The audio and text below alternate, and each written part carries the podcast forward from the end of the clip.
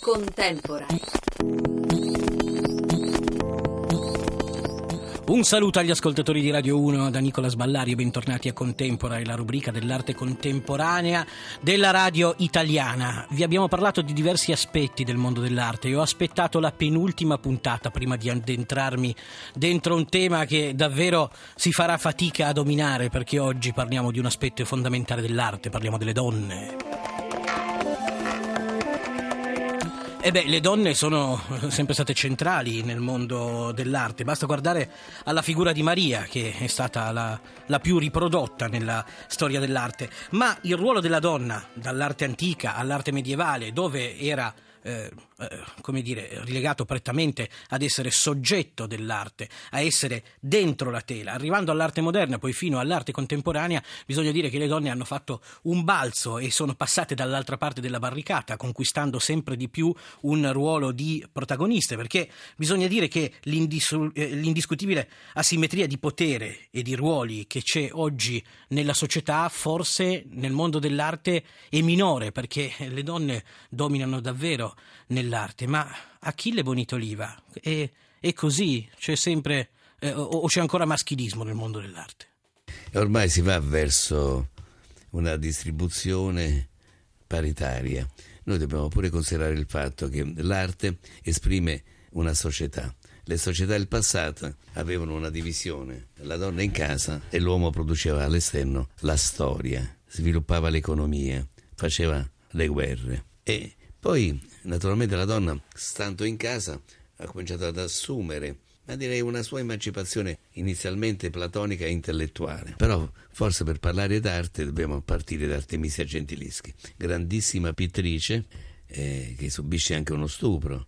Ma la cosa straordinaria è perché parlo di lei in quanto in tribunale lei descrive lo stupro, quindi un coraggio, una libertà, un senso di sé, una dignità è da lì che partirei per capire come poi progressivamente si arriva a grandi personaggi, si arriva a Frida Kahlo, che oltre ad essere stata la moglie di Diego Rivera, è stata ecco, un'artista che ha documentato la propria sofferenza, anche fisica.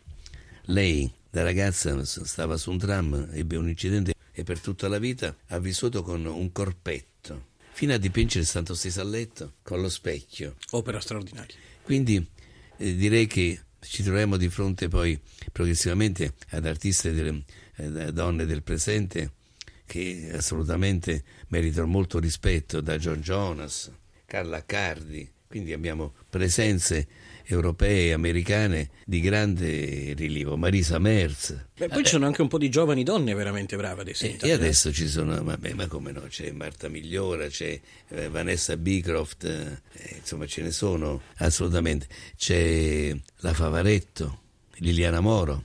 Insomma, si è stabilito un principio di parità che è visibile anche sul piano della qualità. Sono artiste che non fanno numero, ma fanno assolutamente protagonismo. Quindi non è più come all'inizio col femminismo in cui si giocava un po' opportunisticamente al politicamente corretto. Oggi molte artiste donne sono artiste straordinarie. D'altra parte non esiste l'artista uomo e l'artista donna. L'artista è androgino per definizione, perché anche l'artista maschio dipinge, crea e quindi partorisce la sua immagine. Non vorrei fare oggi un gay pride per via orale, Va bene. Visto che stiamo parlando per radio. Va bene. Naturalmente. Ma per finire dico che ci sono molte artiste donne e che sul piano internazionale sono state anche eh, compagne di strada alcune di queste, dei grandi artisti e dei movimenti d'avanguardia. È solo che era paradossale, i movimenti d'avanguardia erano liberatori sul piano linguistico e spesso però repressivi sul piano privato. Marinetti non faceva uscire quasi di casa sì, la sua sim- moglie. Non era simpaticissimo. Però Marinetti sul piano, ecco, io, come si dice a basta il pensiero. I manifesti di Marinetti sono assolutamente rivoluzionari. Achille, grazie, ciao. Prego.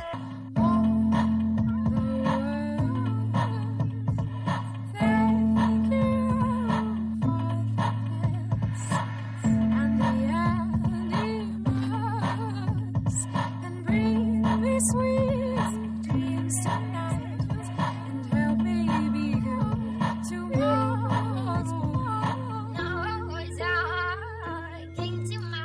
Abbiamo ascoltato le Cocorosi con Noah Sark. Oggi parliamo del ruolo della donna nell'arte e abbiamo con noi una straordinaria artista che Achille Bonitoliva ha appena citato, Marzia Migliora. Buongiorno Marzia.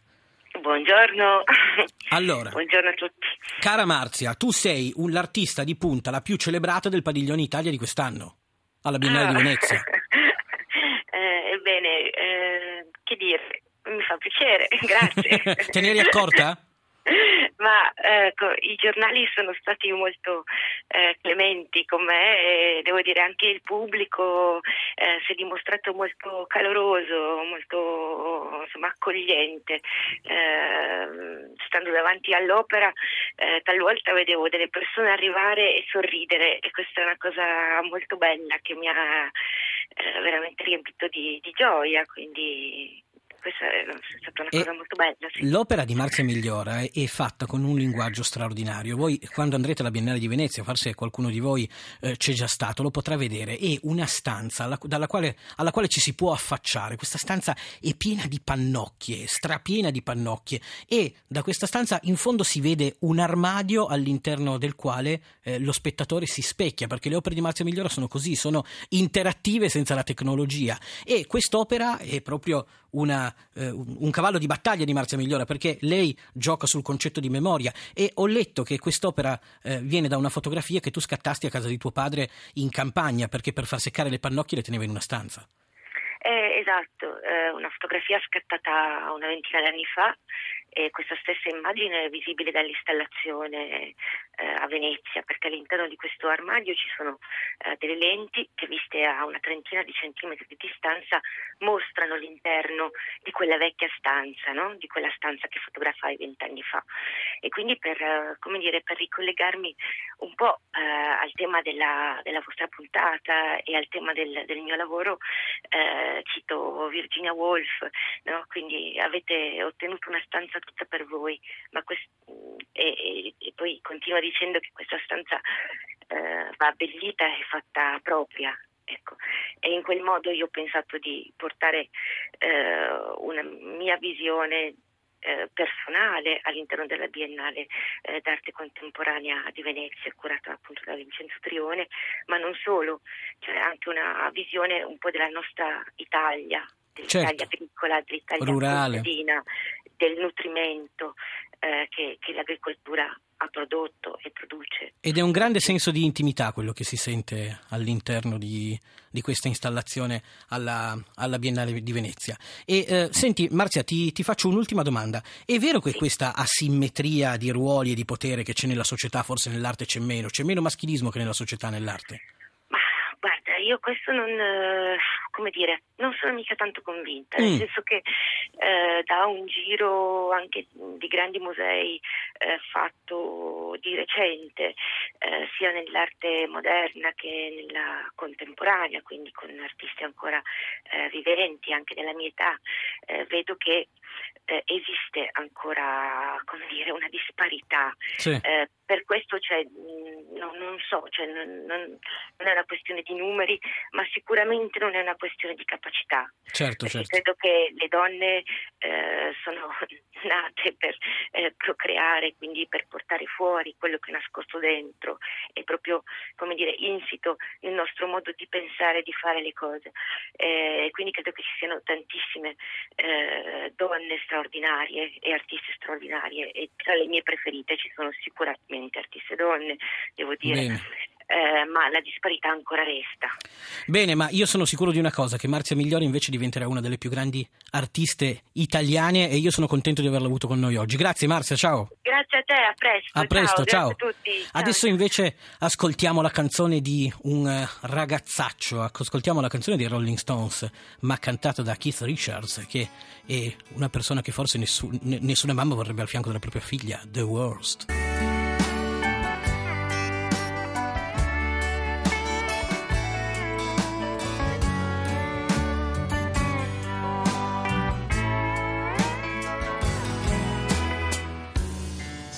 From the first, uh, I am the worst kind of guy for you to be around. Siete su Radio 1 all'ascolto di Contempora, la trasmissione dell'arte contemporanea. Marzia Migliora, prima, visto che stiamo parlando delle donne, ha citato ovviamente il ruolo della, il ruolo della madre e su questo voglio eh, accennare ad una grande mostra che ha aperto Palazzo Reale a Milano ed è la Grande Madre curata da Gioni con artisti straordinari e oltre 400 opere. Ma adesso, se eh, dovevamo cercare un simbolo del matriarcato nel mondo dell'arte, ce l'abbiamo è qui con noi, si chiama Iole Siena. Buongiorno Iole. Ciao Nicolas, buongiorno, buon pomeriggio a tutti. Allora, chi è Iole Siena? Noi abbiamo cercato. Beh, più, più che matriarcato, più, più- più- più donna potente di te non c'è nessuno. Allora, eh, abbiamo cercato in questi giorni di spiegarvi anche tutti quegli aspetti un pochettino più nascosti del mondo dell'arte. E Iole Siena è un produttore. Adesso le facciamo spiegare che cos'è, ma la cosa che mi ha interessato più di tutte è che è a capo di una società che fa la produzione delle mostre d'arte che ha solamente dipendenti donne. E io non immagino che luogo infernale sia. Ma Iole, che cos'è un produttore di mostre d'arte? Un produttore è chi eh, produce ehm, investendo di tasca propria sulle, sulle mostre nella fattispecie o comunque sulle attività culturali e organizza completamente, quindi è un po' come un produttore di un film che è eh, chi vuole, sostiene, paga investe sul, sul film o sulla mostra. E quindi rientri dei biglietti, cioè se tu sei brava ti- la, la- gente ti compra i biglietti, altrimenti ci perdi soldi. Sì, esatto, diciamo se azzecco le mostre che, che piacciono alle persone, dove va tanta gente, rientro con biglietterie, bookshop, eh, qualche sponsor ogni tanto. Questo è il mestiere, insomma, è un rischio sul, sull'arte. E senti, faccio a te la stessa domanda che ho fatto a Marzia Migliora, non so se prima l'hai ascoltata e se hai sentito la risposta, ma eh, c'è ancora un po' di maschilismo nel mondo dell'arte? Ma eh, io non, non sono la persona giusta per dirlo perché, come dicevi, noi siamo tutte donne in Artemisia e quindi eh, e, e mi trovo a lavorare sempre costantemente in quasi tutto il mondo, prevalentemente con donne. Diciamo che nei ruoli chiave importanti, ad esempio la direzione dei grandi musei internazionali, sono prevalentemente uomini, così come alla dire- nella direzione del mercato dell'arte rimangono le figure di riferimento rimangono uomini. Però poi tutto l'enorme macchina organizzativa che c'è dietro il mondo dell'arte è mh, gestita prevalentemente da donne. quindi Cioè ci vuoi dire che quelle che fanno e lavorano sono sempre le donne? Bravo, quelle che chiacchierano invece sono uomini. Ecco, grazie, bene, bene, No. mi sembra, mi sembra un'ottima cosa da dire. bene, bene, sono molto felice. Stavo facendo degli amici.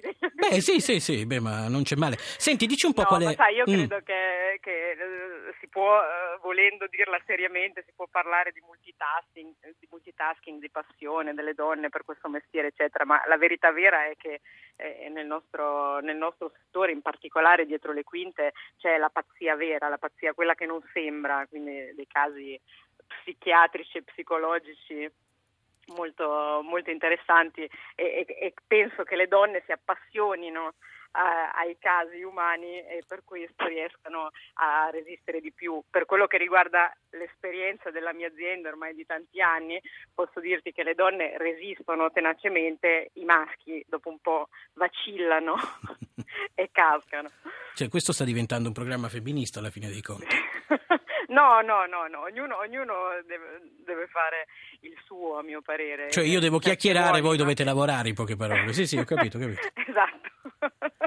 Va bene, va bene. Senti, quali sono i Grazie. prossimi appuntamenti di Artemisia? Allora, i se, se avete una mezz'oretta... li Non ce l'abbiamo, ti I- possiamo i dare al massimo primissimi- 15 secondi. allora, il primissimo è la grande mostra a Palazzo Reale dei capolavori che arrivano dal Museo di Budapest, da Raffaella Cézanne, poi una grande mostra di Tamara di Lempicka a Verona. Una grande donna, ecco.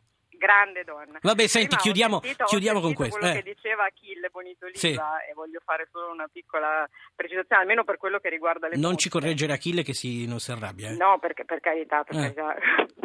Eh, però a mio parere, almeno nelle grandi mostre storiche, diciamo così, le, le artiste che appassionano il pubblico Sì. sono quelle comunque che hanno una storia personale Eh, certo, molto certo. sofferta o molto forte. Come ha parlato di quindi- Frida Kahlo e Tamara Dell'Impicca. Iole, ti ringrazio molto di essere stata con noi.